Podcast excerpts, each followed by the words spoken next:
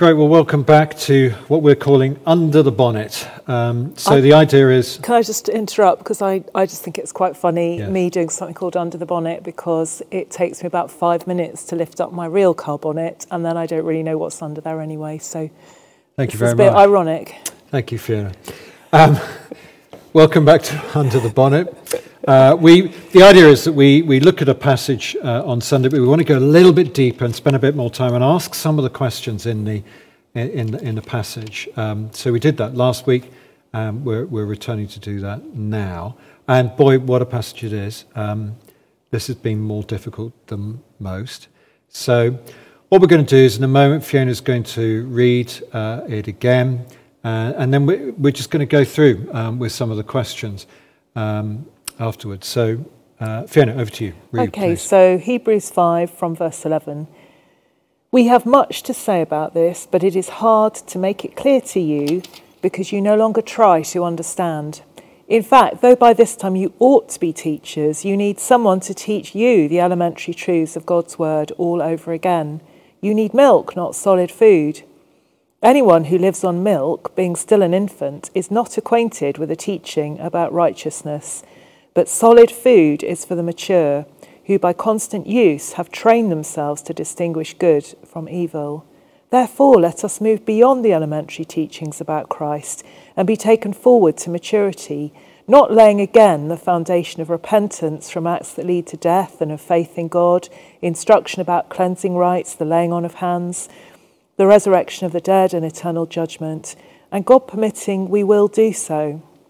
It's impossible for those who've once been enlightened, who've tasted the heavenly gift, who've shared in the Holy Spirit, who've tasted the goodness of the Word of God and the powers of the coming age, and who have fallen away, to be brought back to repentance.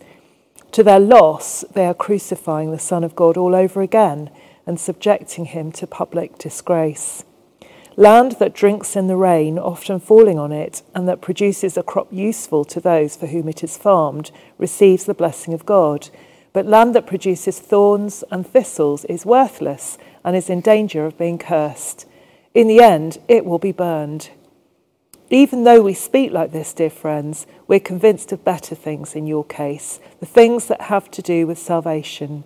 God is not unjust. He will not forget your work and the love you have shown him as you've helped his people and continue to help them. We want each of you to show this same diligence to the very end in order to make your hope sure. We do not want you to become lazy, but to imitate those who, through faith and patience, inherit what has been promised. When God made his promise to Abraham, since there was no one greater for him to swear by, he swore by himself, saying, I will surely bless you and give you many descendants. And so, after waiting patiently, Abraham received what was promised. People swear by someone greater than themselves, and the oath confirms what is said and puts an end to all argument. Because God wanted to make the unchanging nature of his purpose very clear to the heirs of what was promised, he confirmed it with an oath. God did, did this so that by two unchangeable things in which it's impossible for God to lie, we who have fled to take hold of the hope set before us may be greatly encouraged. We have this hope as an anchor for the soul, firm and secure. It enters the inner sanctuary behind the curtain, where our forerunner Jesus has entered on our behalf. He has become a high priest forever in the order of Melchizedek. So, just a, a, a couple of things before, from me, first of all, just want to re emphasize um, you know, this is not the last word. These are difficult things. Um, we're having a bit of a stab at it here.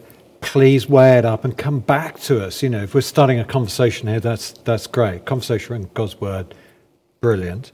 Um, you wanted to say uh, something as well. Yeah, I think um, just adding on from what Andy said, I think what's helpful when the Bible is is difficult for us to understand um, is to um, to try and to, to take what we can understand, what's clear, uh, which is most of it, and then um, to try and work from there through the, the things that we don't understand. So again, to try and see the wood um, and then to try and work out the trees in it. Um, rather than just getting completely obsessed with one tree that is difficult to understand. Mm. So that's quite a good principle for um, for understanding the Bible. Um, I think there are two things for us to concentrate on in this time. One is the the, the kind of couple of theological bits that are, are difficult that we that is is not very clear to understand um, what the writer is saying, and then the other thing, which is is much more practical, the kind of how do we live this out, sort of things that Andy hasn't didn't have time to go into.